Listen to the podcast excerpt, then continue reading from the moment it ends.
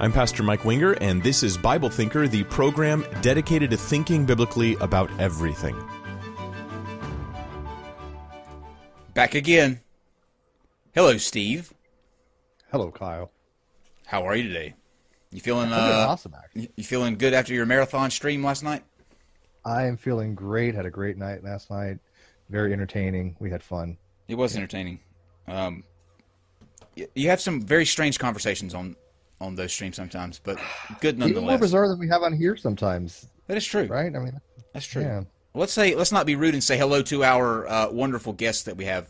This is going to be, I guess, an amazing talk, I think, mm-hmm. tonight. I'm I've been so excited about this ever since we uh, we, we booked this. So let's say hello to uh, Paulogia. I believe this is your, last time I counted, this is your seventeenth appearance on the show. So happy number seventeen. Is it really? It is. That's insane. Yeah. In okay. some form, in some form, uh, whether it be through the collab videos or, you know, just popping in in the after shows or uh, the roasts, you have been here seventeen times. So man, I've only had you on my show once. We got to fix that. Yeah. Uh, thanks for reminding me, Paul. Now I can't even go on. Steve, take over, please. You know, that was one of his best episodes, though. That's one of his more popular episodes. Oh, you know he's going to say that. You, you know he's going to say that. Um, and let's give a uh, a big welcome to Mike Winger. Welcome, sir. Howdy. It's good to be with you guys. Thanks for asking me to come on and do this. I'm um, very much looking forward to it and appreciate you uh, making the space. Sure. I think you and Paul are going to get along uh, quite well, and it's going to be a, a really good uh, conversation. Uh, it's outside, you know, everybody likes the, de the debates that we have featuring the, the, the screaming and yelling, but these are good too. And I'm, I'm excited that we have two level-headed people that are going to have a, um, what I think is going to be a really, really great conversation. So I am excited about this. Um, Steve, do you have anything before I yammer on about what we've got coming up? No, not necessarily. Um, I was going to mention a few things, but you know what? I'm going to wait till later. So, are you sure? To the end. Yeah. Okay. Um, just a quick reminder of what we've got coming up. Uh, tomorrow is going to be the reschedule of Doctor Peter Ward. That was the climate change discussion that was supposed to take place last week. Uh, he is actually going to be here tomorrow, so we will have that uh, conversation. Uh, Sunday, uh, uh, Geo... Tell me, Steve, am I pronouncing this right? Geo-scriber? Geo-scriber. I'm not even going to attempt that. Whatever Steve said. Uh, That's the closest I can get to. It's probably butchering it, but it, it's taking on. Uh, here's a shot. Shanabuski three three three three three. Yeah, it's a flat Earth debate. Okay, that's all you need to know. Just show up at four o'clock yeah. and um and and let's just watch that. Uh, Monday, Sargon of Akkad and Adam Kokish. Adam Kokish is running for uh, senator of. Uh, Arizona. He was running for president on the, liber the Libertarian ticket. However, that seat opened up in Arizona, so he will be running for that. Uh, they're going to be coming into debate uh, liberal, the liberalist agenda and uh, capitalism. And I believe it's uh, there's anarcho-capitalism in there too. Uh, but anyway, everybody knows Sargon is com you know completely against that, so he's going to be coming to um, try to pick up where Steve and I left off last time. Maybe he'll get a word in. I don't know. It may just be Sargon just staying in there because Steve and I literally said probably four words last time Kokish was on. So um, Thursday the eighth, Isaac Arthur. Everybody's been asking about Isaac Arthur. He will be here next week, next Thursday. We're going to be talking about uh, the possibility that one day we will get to a point where you can literally upload your mind to a new body or a computer, like because of the way that your brain processes information and stores memories in uh, an electrical current, and I'm not doing it justice, so just bear with me here. But uh, there's a, a theory that, or a hypothesis, I guess, that one day you'll be able to upload those to a a separate entity. So if your body gets, you know, run down, you can just eject and pop it into another uh, newer model. So, yeah, um, that'll be interesting. Um, okay, I put out a poll today. I'm sure some of you saw it. Let me get my numbers out here. I put out two polls pertaining to what we were going to be discussing tonight. And that would be, uh, is there sufficient evidence to believe in the resurrection? And I asked this on Twitter and YouTube. And here are the results that um, that I got. And, and you know, to give, uh, to be honest and fair to Mike, we are a heavily audienced, you know, in the atheist category. So um, don't let these numbers terrify you too much. But um, in, in, in Twitter, the the yeses, so that it, there is sufficient evidence to believe in the resurrection, eleven percent. And uh, no's were eighty-six percent, and the undecideds were three percent. Now on YouTube, out of uh, six hundred ninety-three votes, five percent yes, ninety-two percent no, and three percent undecided. So this is no good for me. I have nowhere. I have no way to improve. Uh, no pressure, Mike. It is more difficult. Yes. No pressure, Mike. Um, so I, what we'll do is we'll. Uh, I'm gonna let Steve kind of soft introduce the two of you, and um, then you two can talk about your channels, plug whatever you've got going on, and then we'll um, lead on with the discussion. Steve. All right. You know what? And by the way, I am really honestly looking forward to this discussion as well, because I like when I have two erudite people that come on and take very opposite positions, um, such as like this. So anyways, uh, first we got Paulogia. Paulogia is a former Christian. He takes a look at the claims of Christians on his channel, and he has a little series called Ham and Eggs, where he analyzes uh, Ken Ham's um, show. I guess, I, I don't know if Ken Ham calls it a show, whatever he does, but he kind of analyzes that. And then, it's a news show. I wouldn't call it news, but it's Ish. a young Earth Creation. Ham and Eggs is the greatest, the, the, the most creative thing ever, too, by the way. It is. It really is. It's brilliant. Um, and we've had Paulogia on many times. He's he's very good interlocutor. He comes in and has these discussions. Uh, and then we also have uh, somebody new, although I've talked to him before on Central Apologetics, Mike Winger. He has his own channel. Uh, it's called the Bible Thinker. Uh, he does uh, teaching and defending biblical, I believe, inerrancy and youth pastoring. I'm not mistaken. Yeah, actually, the my channel is Mike Winger, which is my name, and then Bible Thinker is the website, Bible Thinker dot org. So, gotcha. There you go. Yeah. I'm Way sorry. to go, Steve. You had one job. I messed up. Messed you up had his, one his job. Whole you killed it, man. One job. He's a Christian. What else do you need to know? He'll forgive you. Okay, so uh, yeah, let's. Thank uh, you. Let's let uh, Paul. You want to go ahead and uh, introduce yourself and uh, tell everybody what you do. Sure, I'm Paul of Paulogia. As you, as mentioned, I have a YouTube channel. Uh, where I spend most of my time, but uh, just as a bit of a background to this conversation, I was a Christian. I was a Mennonite fundamentalist. I uh, went to Bible school. I was a youth minister for a long, long run. You know, youth minister. I worked in youth ministry uh, and um, worship leading for a long, long time. I believed, up until a few years ago, I believed everything that Mike will tell you today. Um, but at one point, I decided that I needed to go look at the Bible uh, without assuming that it's true. And, and evaluate my faith from scratch, and that uh, led to a big crisis and led me here. So that's just a little bit of background. Awesome. All right, Mike. Um, so uh, I'm a youth pastor and a worship leader, and, and I've been doing that for uh, for a very long time. And actually, I went through my own crisis, and I decided I wanted to evaluate if what I believed was true. I'm, I mean, this is a true story. I'm not making this up. Um, and one of the things that bolstered and encouraged me so much was the evidence for the resurrection of Christ. And so I'm excited to get to talk about that. I really think there's this great historical case for the risen Jesus. Awesome. Well, uh, uh, to, for those of you who are watching, we're going to kind of blend in two styles of uh, what we do on, on this show with the debates. It's not going to be so much formal and not the... Um, the total open discussion. What we're going to do is we're going to allow each of these guys to make an opening statement, and um, it's not going to be timed. I just told them to kind of cap it at fifteen minutes just so they could get all their points out, and we would have a, a broad kind of um, range to uh, to discuss further. And then after that, after uh, Paul makes his opening statement, we will let the two of them Uh, have a discussion based on what the uh, the other has said. Steve and I will be here uh, as eye candy, obviously, and um, and we will only interject when there's uh, over talking or we go completely off the rails. So uh, keep it on the rails, and let's uh, let's go ahead and get started, Mike. Whenever you're ready.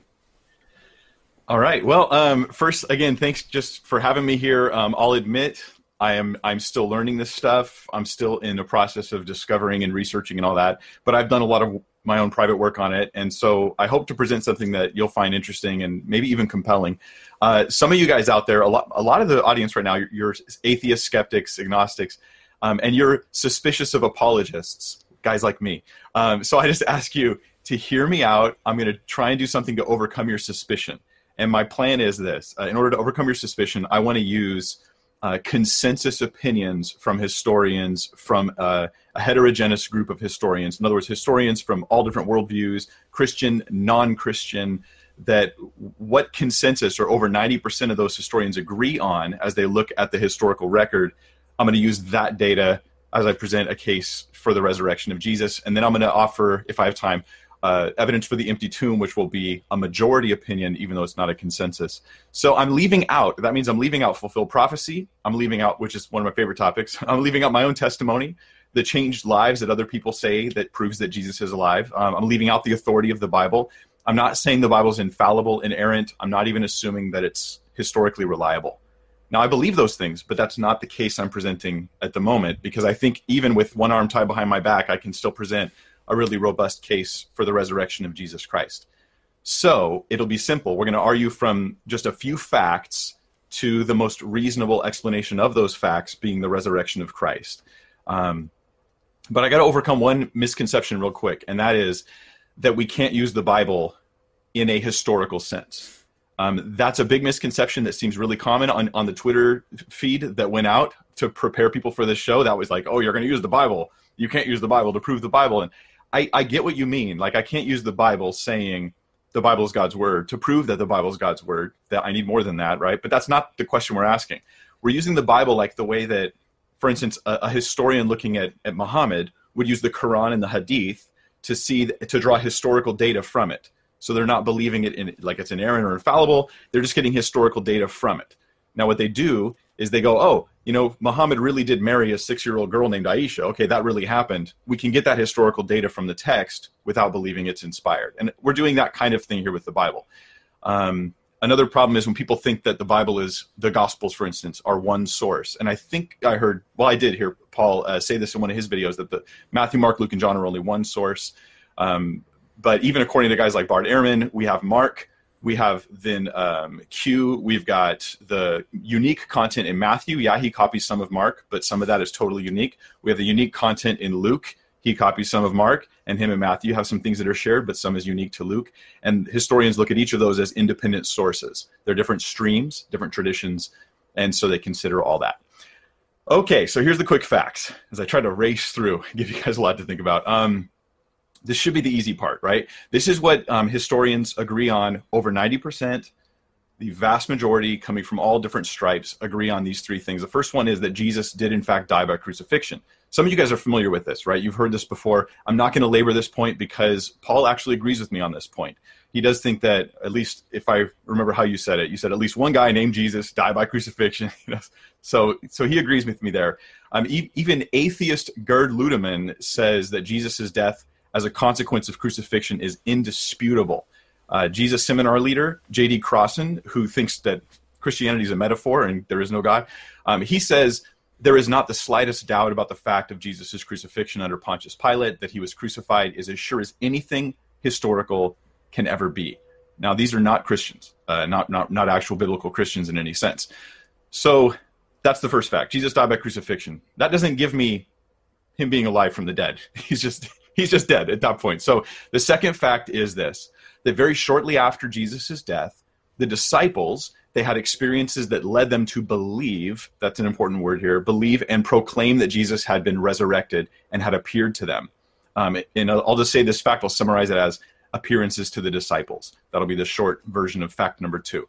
So we have lots of sources for this one. Um, there's uh, over nine independent sources. I'll just give you a few. We have uh, Paul's writings coupled with his claims to have met Peter and James to confirm that they also had the same claims. Uh, First Corinthians fifteen is going to be of interest for our study. In First Corinthians fifteen, there's a there's a few verses there where there's what scholars agree, this is the by and large agreement, is a creed, an early church creed, and I think Paul agrees with me on this too, perhaps not. Um, there's an early church creed, and it says this, I'll read it to you, First Corinthians fifteen three.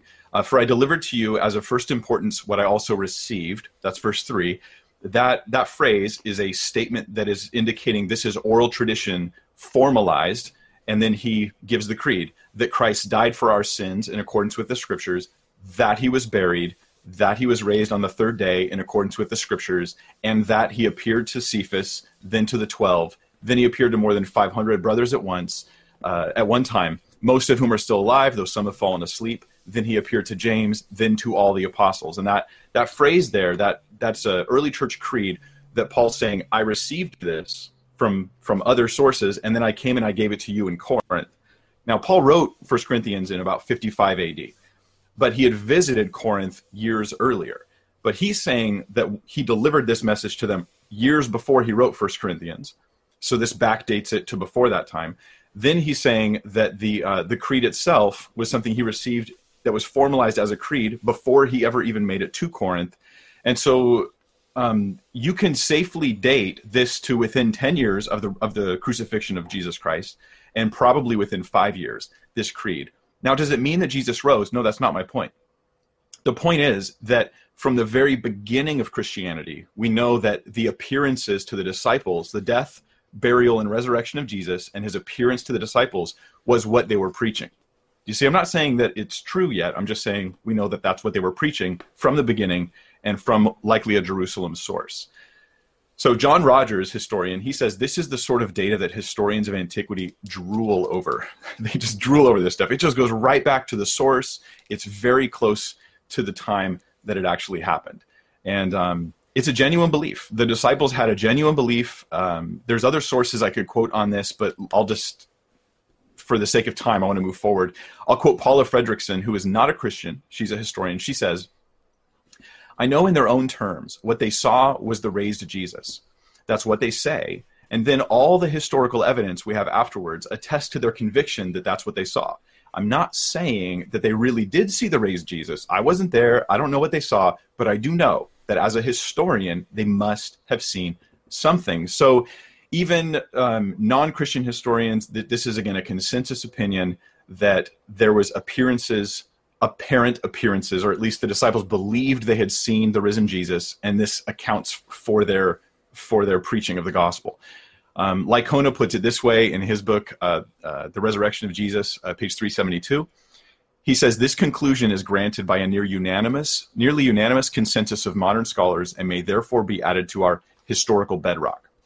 In fact, he goes on to say that the appearance to the twelve, which is a group appearance, there's three group appearances in the passage here that goes back to our historical bedrock. It says the appearance of the twelve is perhaps the most strongly attested of Jesus' post-resurrection appearances. I mean, we also have it in, in Matthew, Mark, Luke, and John. And yeah, we do have it in Mark, and we can talk about that in the in the back and forth talk we do. So the second fact is the appearance to the disciples, and it's not saying Jesus must have appeared. I'm just saying the disciples believed that they saw the risen Jesus. That much we can say historically. Um, They were sincere. And we can talk about the the, the suffering, uh, martyrdom of the apostles and all that. The, f- the third fact that historians agree on is that within a few years after Jesus' death, Paul, Paul, the persecutor of the church, he converted after experiencing what he interpreted as a post-resurrection appearance of Jesus to him. In other words, the appearance to Paul. So that's my third fact, that Paul believed that he had an appearance. He converted and became a Christian as a result of that experience. And um, what he thought he saw was Jesus. Um, Habermas himself says, uh, who's who's the foremost expert on the on, on this subject, the, the evidence for the resurrection of Christ. Um, he says virtually all scholars recognize Paul's testimony that he had an experience that he believed was an appearance of the risen Jesus. So um, this is those three facts aren't aren't really seriously debated among scholars. And that, and that's me just, I'm saying, I don't want to have to prove every single thing in the world to you. I'll go, what do they already agree with? My statement now is the best explanation of those facts is the actual resurrection of Jesus. That, and, and you know, park your, your, your skepticism for a moment and ask yourself, if the resurrection of Jesus was possible, it would be a good explanation of all those facts, wouldn't it? That Jesus died, that his disciples who ran in fear after his death suddenly say, we saw him risen from the dead, and they're willing to die based upon that claim, that this appearance happened not only to individuals, but also in group settings, and then the conversion of Paul based upon that same data. These are all things that do make sense if you say, okay, Christ did in fact rise from the dead. That would be a, a good way to explain it. And I think that other hypotheses uh, will just fall apart when you try to compare them to this historical data. Now, the one thing I'd like to add is the empty tomb. Now, the empty tomb does not have uh, a consensus. What it does have is a majority, a growing majority. Habermas gives it a seventy-five percent majority. Um, very recently, I think he said it was seventy-three percent, he thinks. But he doesn't even include people who think the tomb was empty but give a natural explanation. He only includes in that percentage those who think the tomb is empty and have no natural explanation. So if someone says swoon theory, stolen body, he doesn't even include them in that statistic. And so I, I think he, he should, but uh, he doesn't. So here's real quick, looks like I got about four minutes. So here's a few lines of evidence that support the empty tomb and why I would, I would say we can add this to bolster our case for the resurrection. Um, every single gospel has the empty tomb, and it flows with the narrative. There's no there's no signs in particular of any legendary development in Mark. It flows smoothly with the narrative in its original form that we have in the Gospels. Um, Paul teaches it. It's in the, it's implied strongly in the creed that I read to you that goes back to Jerusalem, to the first just few years of the early church. Um, it has early attestation and multiple attestation. These are important Uh, historical criteria.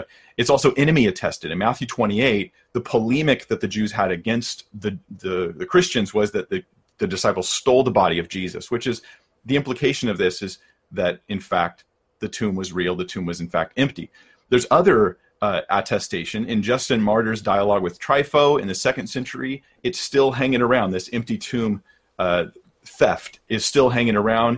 In Tertullian at the end of the second century, it's still around. They're still fighting against this, this stolen body theory.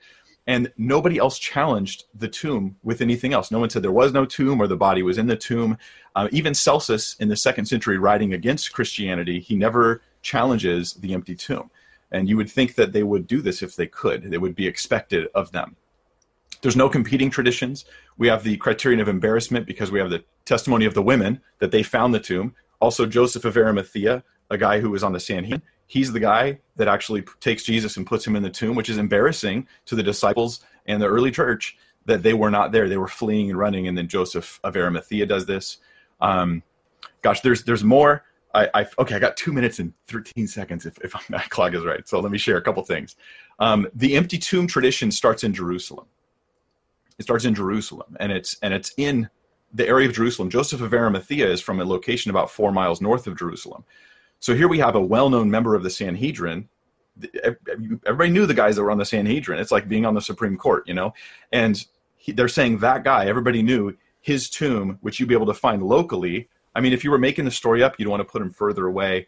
Um, so it, it, it's implying that this is more historical, more likely historical. We've even found first century tombs that are like the one described in the Bible. There's three different kinds of tombs.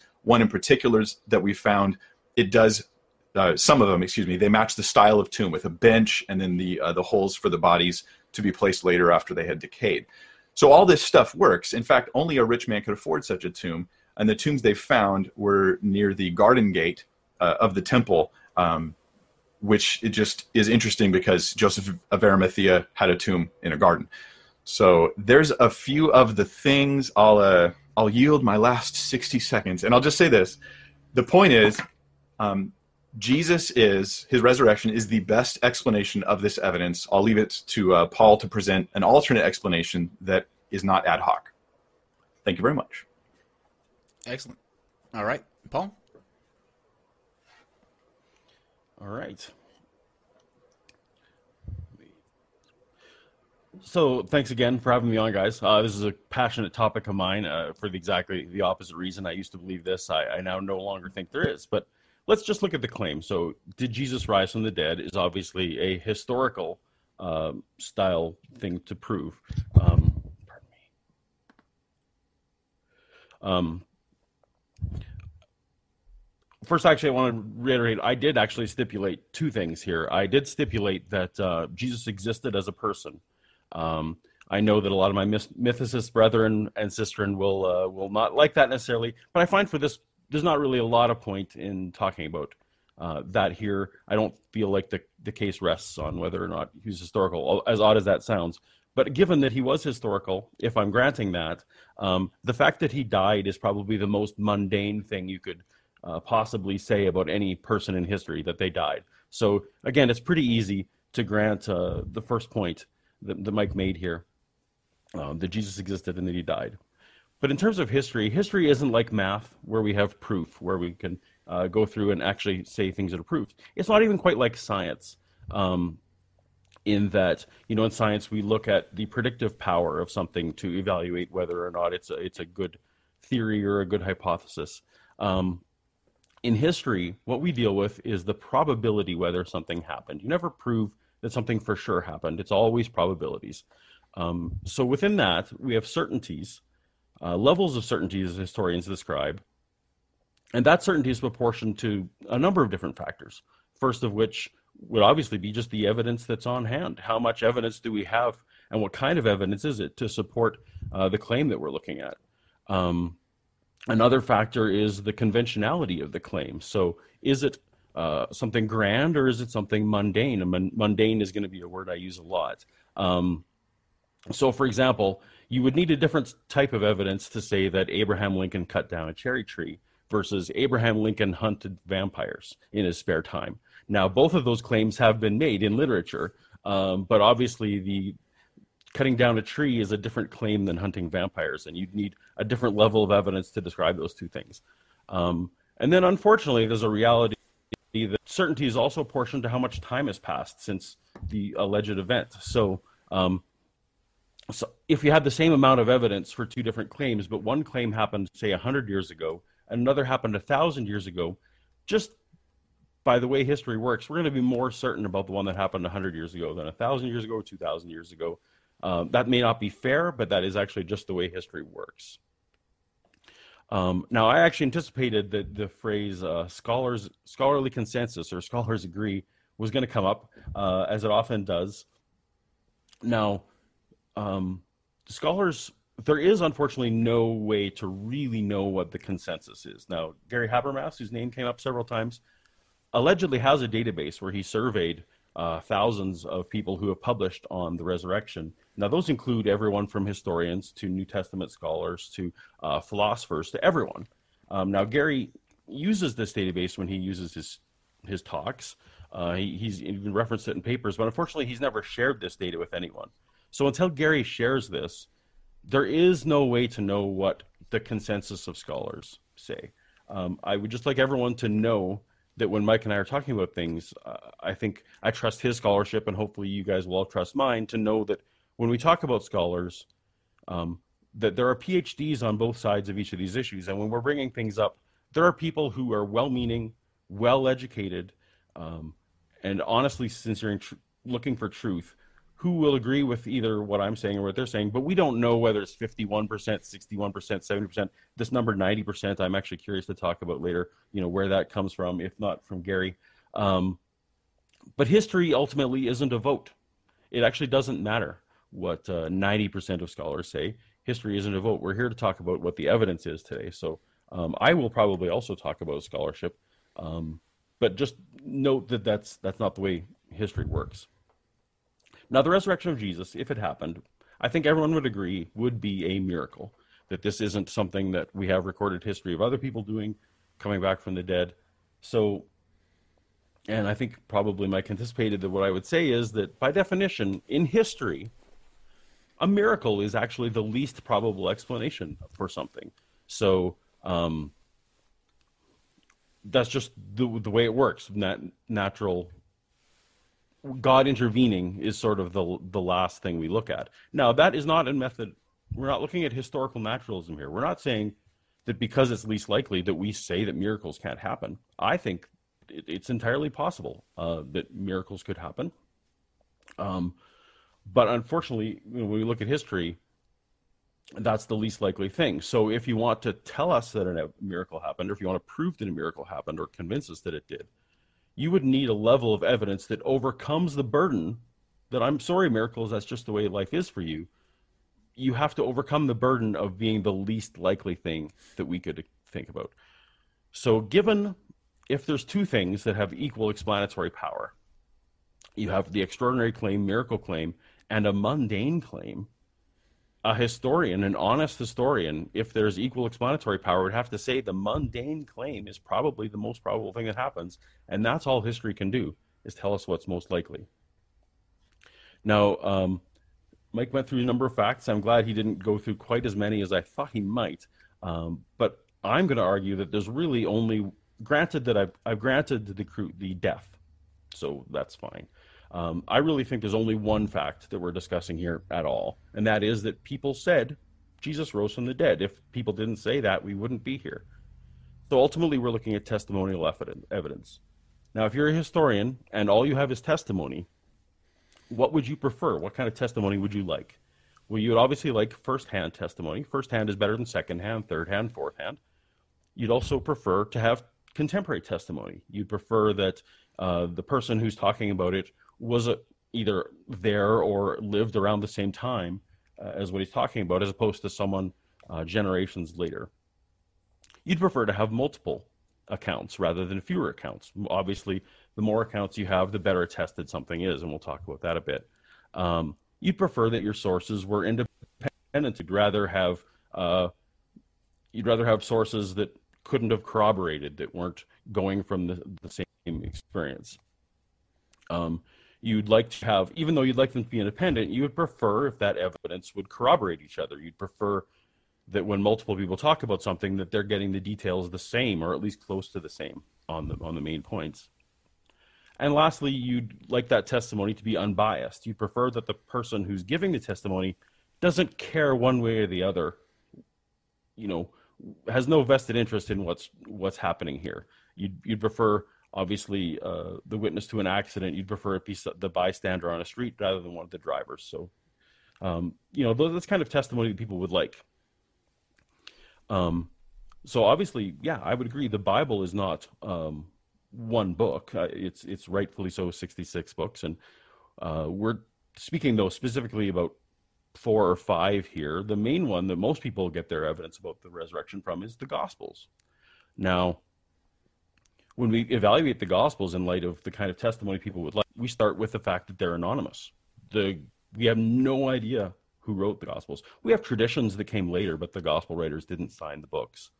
Um, and again, I would appeal to, uh, you know, that's the scholarly consensus. Well, in fact, it's not even scholarly consensus. You can read the books yourself. They don't name themselves. Also, if you read the book yourselves, you'll notice none of them even claim to be first-hand witnesses. There's no verse in there that's in any of the Gospels that says, I saw this, um, which is a weird voice to use. I'm sorry, I didn't use that. Um, the, the Gospel writers didn't... Um, aren't first-hand witnesses. They don't claim to be. Um, and are the Gospels contemporary? Well, I think even the people who are very aggressive at early dating will put Mark, which is the first Gospel, written around sixty-five A D, which is thirty-five years, thirty-two years after the, the uh, crucifixion was supposed to have happened. Well, given the lifespans at that age and time, um, in the first century in, in around Rome, lifespan was around thirty years. Um, so we're talking about a full lifespan uh, past when the events happened. You're talking about John, you're talking about ninety-five A D up to one hundred twenty A D, depending on how you date it. These are generations after the events. So, you know, these Gospels um, aren't, aren't necessarily, they, they don't do well against these criteria. Additionally, fun fact, um, the original book of Mark doesn't even have post-resurrection appearances. So um, it, it doesn't, almost doesn't even count for that. Um, Again, they're not independent. I think um, Mike agreed with me that, you know, ninety-seven percent of Mark, so Mark was written first, and Matthew and Luke borrowed heavily. In fact, ninety-seven percent of Mark is duplicated in Matthew, eighty-eight percent of Mark is duplicated in Luke. And specifically, I know there's Q and there's other sources, but specifically, uh, the post-resurrection appearances seem to be most borrowed from Mark, including almost some of it word for word, um, if you look at the original Greek. And where there is differences, they seem to be theological in nature. I better hurry up. Um, and there's also evidence that John used Mark. Uh, so these are not the kind of independent sources you'd want. Um, the other problem is they don't corroborate. Now, I would never say that um, the fact that there's contradictions in the Bible proves or disproves the resurrection of Jesus. But if we're talking about evaluating a source and do they corroborate with each other, um, they, they vary on points that can't really be reconciled. Did Jesus die before or after the Passover?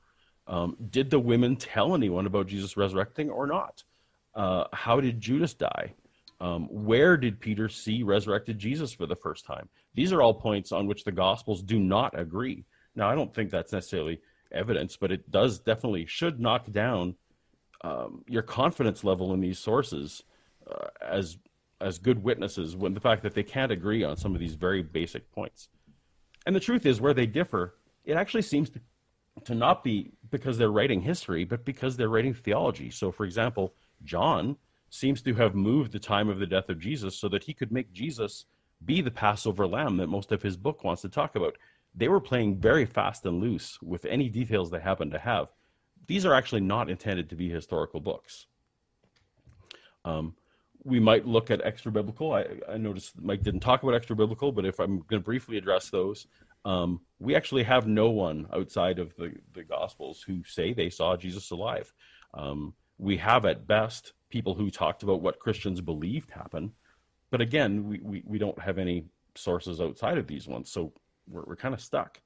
Um, oh. We have these circumstantial. Sorry, you got, you got one minute left. Mm-hmm. I'm okay. One minute. Let me skip ahead. So we're the per, one person we have who named things is I got. I got two minutes. Oh well. Um, one person who said that they saw Jesus and gave them a name was Paul. So, but Paul didn't see Jesus. Paul saw a vision. Uh, if you look at the thing in Acts, uh, the companions didn't see what he saw. They didn't hear what he heard. This was after the ascension, so Jesus would have had to have come back. That would have had to have been the second thing. Paul saw a hallucination, which is a mundane explanation. And as we're going to talk about, mundane explanations supersede the others. Uh, we'll talk, I think, in our back and forth about the first fifteen, uh, First Corinthians fifteen creed. Um, again, that is really just testimony to what people said happened. As Mike said, they, it's not testimony of what actually did happen. So we're looking at the veracity of this claim. And we look at these witnesses and say, are they telling the truth? Yeah, maybe they're telling the truth. Another option is no, they're not telling the truth. They're actually out and out lying. We obviously know that that's a possibility. The other thing is, could be possible is no, they're mistaken. They they thought they, they were telling the truth, but they weren't. The second of those two, that they're lying or that they're mistaken, are extremely mundane claims. So again, when we're talking about the mundane, that has to be taken into consideration from his, history well ahead of anything that's supernatural. And we, what we don't have, testimony does not lead us to to uh, to much. Anyway, testimony doesn't lead us to conclude something miraculous when we have mundane claims at hand. And I will uh, end there. Perfect. Um, Steve, do you hear that, that feedback? Or is that just me? Uh, it sounded like a train or something, but it's gone now, or like a rumbling, but it seems yeah, it's getting gone. Lower. Okay. Um, excellent job. Uh, Well, let me ask, do one of you have something going on in the background just so that we can go ahead and... I don't think so. All I have is a, I have a little if fan. I... That's about it. That might be what it is. Um, okay.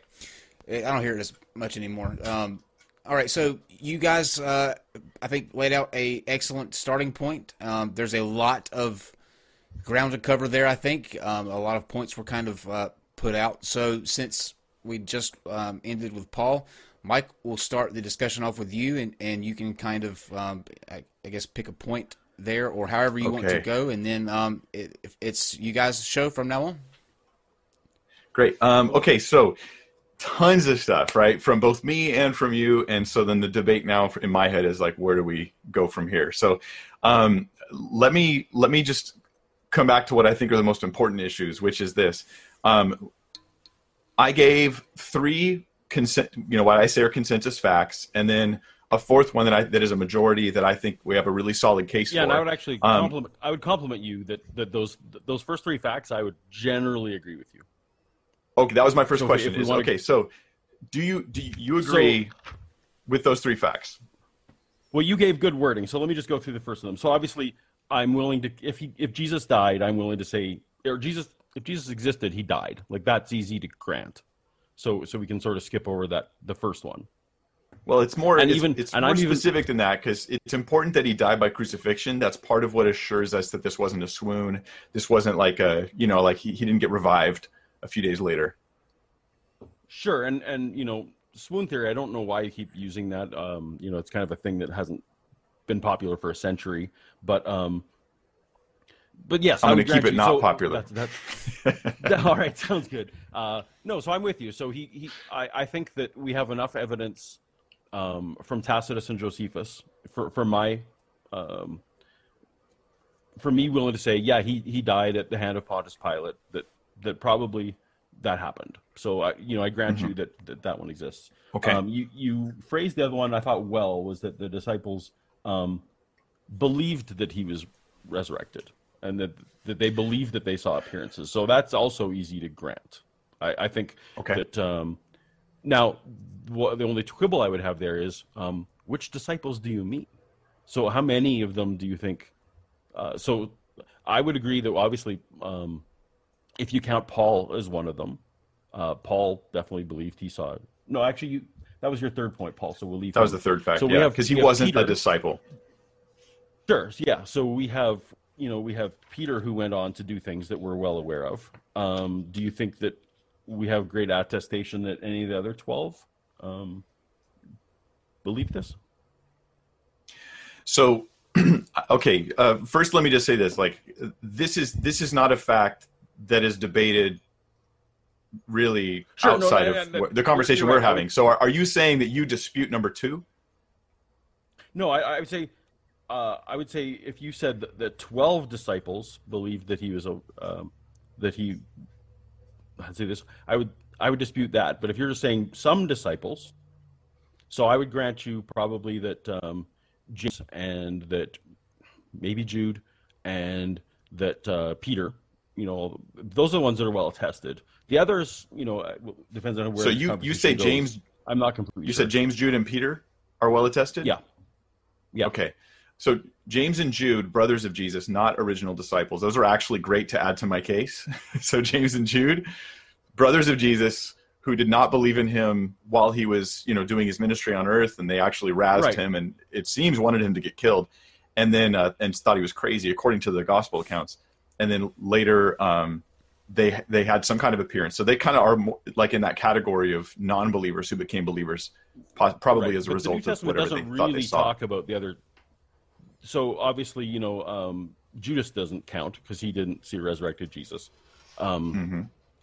So then you're down to like ten people that we don't really, I, we don't really have much attestation that they that they went around claiming this. And the reason why this is important to me is because, um, you know, you. People talk about, do we need mass hallucinations and do we need a giant conspiracy and stuff? And it's like, well, no, it's really just a couple of disciples who we know really well were going out and preaching this stuff. We don't have great ideas of what um, Bartholomew and Matthew and like all those guys were, were out saying. We we have good attestation okay. for Peter. We have good attestation for Paul. Mm-hmm. So so okay, all I'm so... saying is that... Go ahead. So, okay, you say Peter, you say Paul. Um, in the same places where you say we have good attestation for Peter and Paul, First Corinthians fifteen is probably like the chief passage for that, for pretty much everybody, right? Um, that is actually the same yeah. passage where it says that he also appeared to the twelve. So, so he appeared to Peter well, sure. and, so, and to the twelve. So uh, that, let's talk about, can, I'm just going to jump to, so we can go back to First Corinthians thirteen. I want to say, oh, absolutely, Peter or Paul believed he saw. I'm, I'm going to give you number three, absolutely, that Paul, okay. about everybody, thinks he saw Jesus. I'm, I'm, I'll fully grant that. Um, but I don't think he actually did. I think he saw a vision. We'll come back. So First Corinthians fifteen okay. um, is a creed. I would grant you, I think, you know, um, Habermas likes to date it around three. I think it's probably closer to what you said, which is, you know, five to ten. And we get that from... Um, the approximate date where we think that Paul visited Peter, where, that's probably what you think, right? That when Paul visited Peter, as described in Galatians, that that's where he I think they figure, yeah. So, yeah, so Peter's like on his way to, or Paul's on his way to Damascus, and then uh, about three years later, he goes to visit Jerusalem after he gets saved, and we figure by then he has to have received the cre- the, the creed. Um, at least that's the timeline that he gives in Galatians, a timeline which the dating of which doesn't seem like it's anything other than him just accounting, you know, here's here's where I went, here's what I did. So right. that would that would mean so within that cre- within three years of and, his and I'll grant you that. Um, so within, conversion. within five to ten years, within five to ten years, um, people believed this. Um, but I, you know, again, I, I think it's a rather a mundane claim to say that people believed something that was not necessarily true, or they couldn't actually know whether or not it was true. So let's go through the people who there. So. Cephas, that's actually one that I'm, for those who don't know, Cephas is another word for Peter. You would agree with that, right? Another name yeah. for Peter? Yeah. Um, so he appeared to Peter, who is the one person who I think, you know, is either delusional or, or mistaken or lying or whatever. Um, and then to the twelve. Now, we don't, again, what I was talking about is we don't really have good records of what happened to the twelve. So it's very possible that, you know, again, I don't know, this is what people believed. Um, and then, and then it appeared to more than five hundred, which a lot of people talk about, well, this says that it appeared to five hundred, but we're talking about really, you know, it's very easy for a story to claim that five hundred people saw something. Mm-hmm. So for example, I live in uh, a large city, we have over a million people. But if I said, you know what, last night, um, Rolling Stone, nah, let me pick something up. Uh, there was a big concert right outside of town and five hundreders were there and it was amazing. There was this great concert, the five hundreders were there. Um, if you don't believe me, go and talk to some of the people because most of them are alive because it just happened mm-hmm. yesterday. How would so you possibly, me... even in the internet age, how would you possibly go and find those five hundred people? And if they didn't exist, if I made the whole thing up, how could they possibly stand up and say, well, no, I didn't see the concert. I could find a million people that said they didn't see the concert, but that would still leave this claim that there were five hundred that did. Like, it just doesn't seem uh, like a great claim. Okay.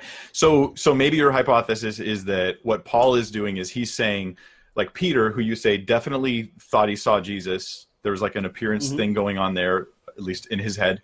Um, Paul definitely believes he did, but you're saying that the five hundred is just a lie. Uh, a lie or a mistake. Yeah. Well, uh, okay. Um, so and then now if, some, if I grant you, be, like, again, I, me, go ahead, finish. Yeah. Okay. Sorry. If, if I grant you the five hundred and we just set that off the table and we say, hey, let's focus on the twelve. So the appearance to the yeah, twelve sure. is attested in First Corinthians.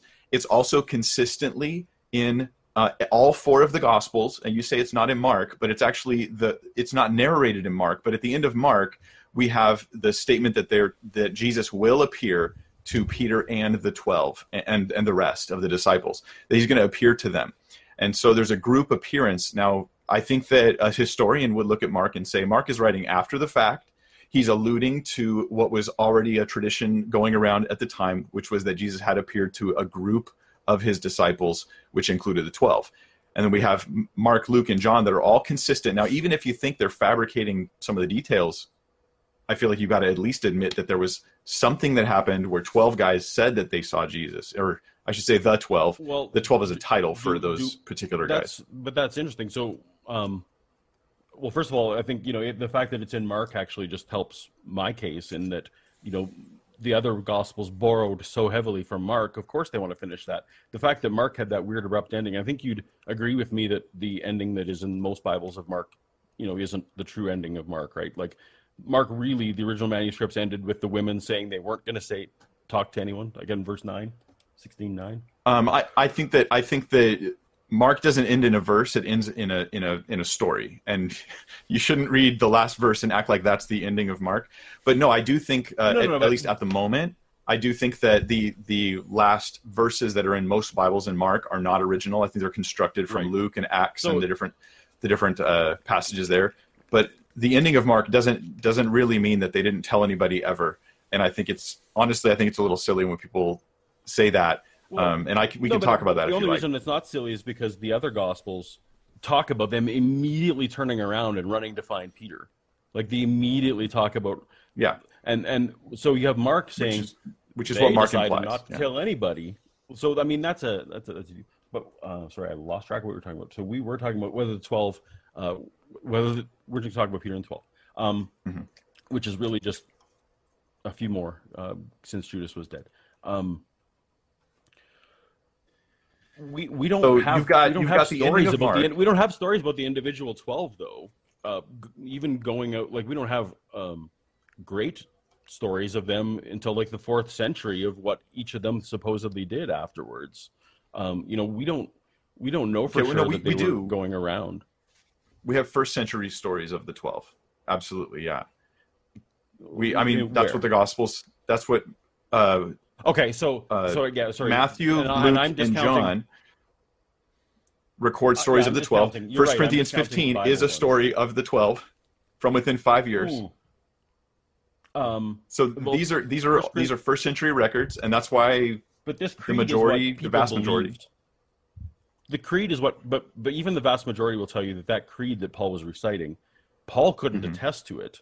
All Paul could do, he he wasn't there, so all he was doing was repeating mm-hmm. what other people believed. Just like if I was okay, telling but... people, this is what Mike believes. It's mm-hmm. not like I can attest to it. I'm just he's just repeating what he was given. But I didn't use it in the sense of saying, therefore it's true, right? We're saying, okay, like a historian looks at the, looks at First Corinthians fifteen and they say, what's the historical core that led to this saying? Well, it comes from Jerusalem, from within five years of the death and resurrection of Jesus Christ. And there's a creed, a formalized creed uh, that is going throughout the church that Paul reports to us that we can trace back to that time and place. That is saying that he appeared to Cephas and then to the twelve and then over five hundred at once and to James. And finally, last of all, he appeared to Paul.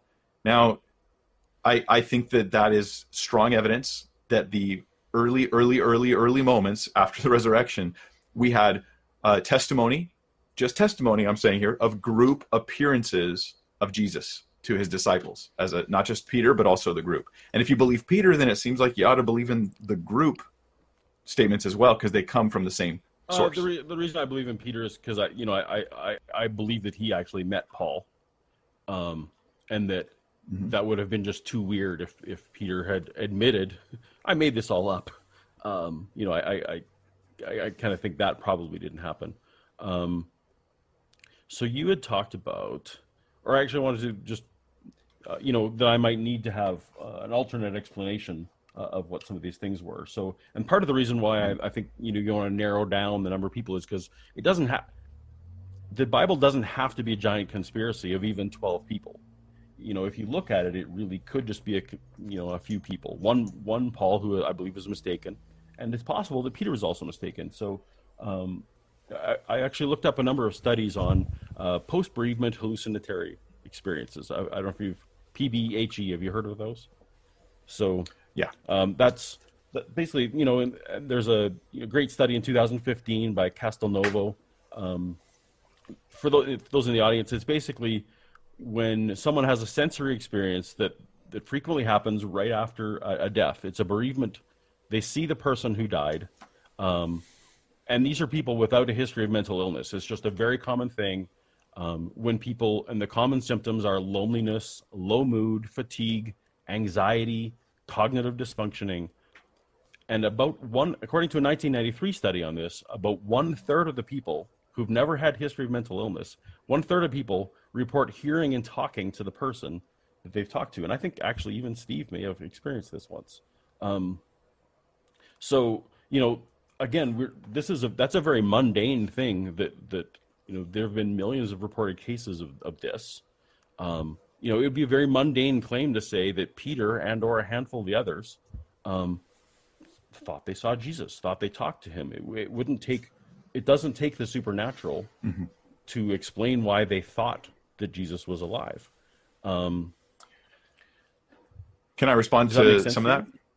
Please. I okay, so I've heard some of this as well, and, and the, the statistics that I read were that about fifty percent of um, senior adults in particular who are grieving the loss of a loved one will experience some kind of hallucination.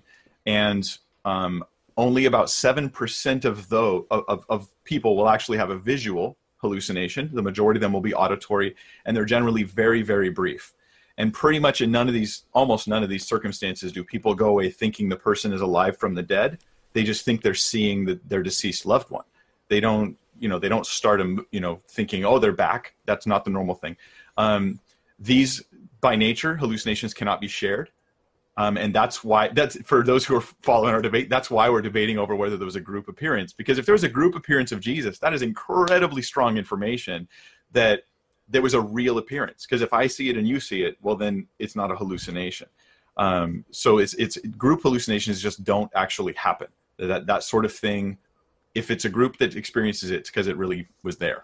that's that's the that's how you know so, that you're not hallucinating. Um, So group hallucinations, obviously, you know, that has been studied. There have been things where people claim it. But um, I would put forward not group. If if we want to say that more than Peter just saw this, um, there's another phenomenon Definitely called mass that, hysteria. Yeah. Now, mass hysteria is, is a phenomenon where um, groupthink starts to take over, where one person, where one or more people saying they saw something spreads very rapidly. Now, we know from the way our memories work is that um, there have been lots of psychological studies where, you know, you can have some person, um, Bart Ehrman always cites the one where you're proposing to the Pepsi machine. They they tell a number, they actually have some people propose to a Pepsi machine, and they have some people just think about whether they did it, and they tell them, and basically most of them end up coming away thinking that they proposed to a Pepsi machine, even if they didn't. Um, there's actually a, a recent case in two thousand fifteen in Europe where there was a woman who thought that her that she was being attacked by seven uh, creatures. She she thought maybe they were bears or some kind of creatures, where they ripped open the roof of her car, and and she had to go to the hospital because of because of all these wounds. Um, and this is you know literally two years ago. Well, now this this you can actually now go and interview nurses and doctors who worked with her who actually affirm her story. But her car was impounded, and there was nothing wrong with the roof, and she didn't have any scratches. But it's just because she implanted this story, and it was so fantastical, it got around the hospital, and it seemed to get like mass hysteria. So she lied again to people, and they believed it. But that wouldn't be a group or she, hallucination. Well, I think, she, I, or she thought it happened. Like she may have been, like, but but it doesn't matter. Like mass mm-hmm. hysteria is all is again um, a well-known. So do you think the disciples experienced phenomenon. mass hysteria? Oh, I think. I don't see, I don't think the actual disciples necessarily were involved in this. We're talking about all these other people who, who, who didn't and couldn't have been firsthand witnesses who heard the stories. Um, and, and mass hysteria, all of a sudden you start thinking, oh yeah, we saw Jesus alive. Like it, it, it doesn't. Okay. But okay. So the, require let, me, the let me respond to that. That's an actual sure. theory, right? So The, the thing is, that doesn't fit the data, in my opinion, because what we don't have in the New Testament is everybody sees Jesus, but rather Jesus, for a, for a period of time, appeared to a select group of people. And when they share that story with others, those people don't respond by going, oh, I'm seeing him too right now. Right, Paul even says, only, last of all, he appeared to me. So there was no one, there were no more appearances after people. Paul. We don't have testimony from any of those people that, that, we, that Jesus well, we, we have the historical to. record. Yeah, we, I mean, we have Paul himself. We have Peter, who says he was Paul. an eyewitness of his glory. We have right, the we have so the, I'm, I'm the reliable. Right, hold on, there's a little bit of uh, stepping on each other, just a oh, little sorry. bit. So let's, uh, Mike, go ahead and finish your point, and then Paul. Sorry, I'll, I'll let you finish. Yeah, so I, I think that what I'm trying to say here is um, uh, the the the even though I have a bare bones case, right? Three, just three facts that strongly attest to the resurrection of Christ. Um, that is agreed to by a consensus. And I can read to you a bunch of list of names that Habermas has provided, over sixty different names of guys, um, including atheists and all this. But but that that bare bones case is is powerful enough that Paul has to deny the the consensus of scholarship on the issue, because the fact of multiple eyewitness testimony of, you know, that just defeats a hallucination theory, that's pretty powerful stuff. So I think that this is very good to, to get out but there and you, talk about. So, yeah. But if you, No, but if you take the if you take that aside, like how many people would have had to have hallucinated? And by my theory, only Peter and Paul. Well, on Paul, I think you know we would all agree. I don't know. Maybe you think he saw a bodily Jesus. I'm not sure if you think that he did or not. Um, Paul describes what he saw as visions, so it's very easy to explain that what he saw was in his head. Even if God did it, even if God put it in there, that doesn't mean he was physically there. Um, so we're talking about now one person who. who either is mistaken, and there is plenty of reasons to explain how he might have been mistaken, or mm-hmm. we're talking about a guy who gave up his fishing business to follow Jesus and was devastated after this all happened, but used to go around for free and preach to people, and they would all be great. And and now he can continue this ministry. Like, again, I'm not saying that's what happened.